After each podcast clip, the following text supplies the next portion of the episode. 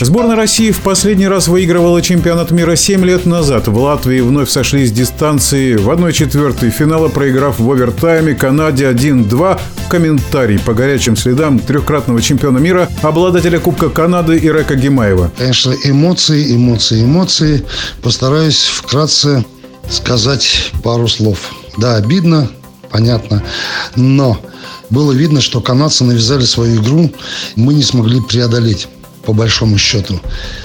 Они сделали так, что наша команда не смогла играть в комбинационный хоккей. В атаке не было слаженной игры тройки, пятерки. Только по одному, по два. Претензий, конечно же, нет. Все отдавали, все старались. То, что 3 на 3 это, ну, видимо, это правильное решение вообще Федерации, Международной Федерации. Потому что, ну, или булит, или 3 на 3, ну, как-то надо решать, а не так, как 5 на 5, когда по 120 минут играть игру, это несерьезно.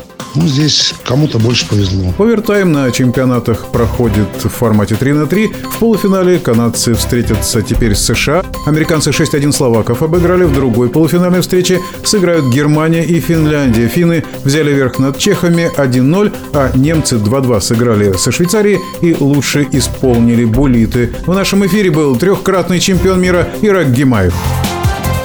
Решающий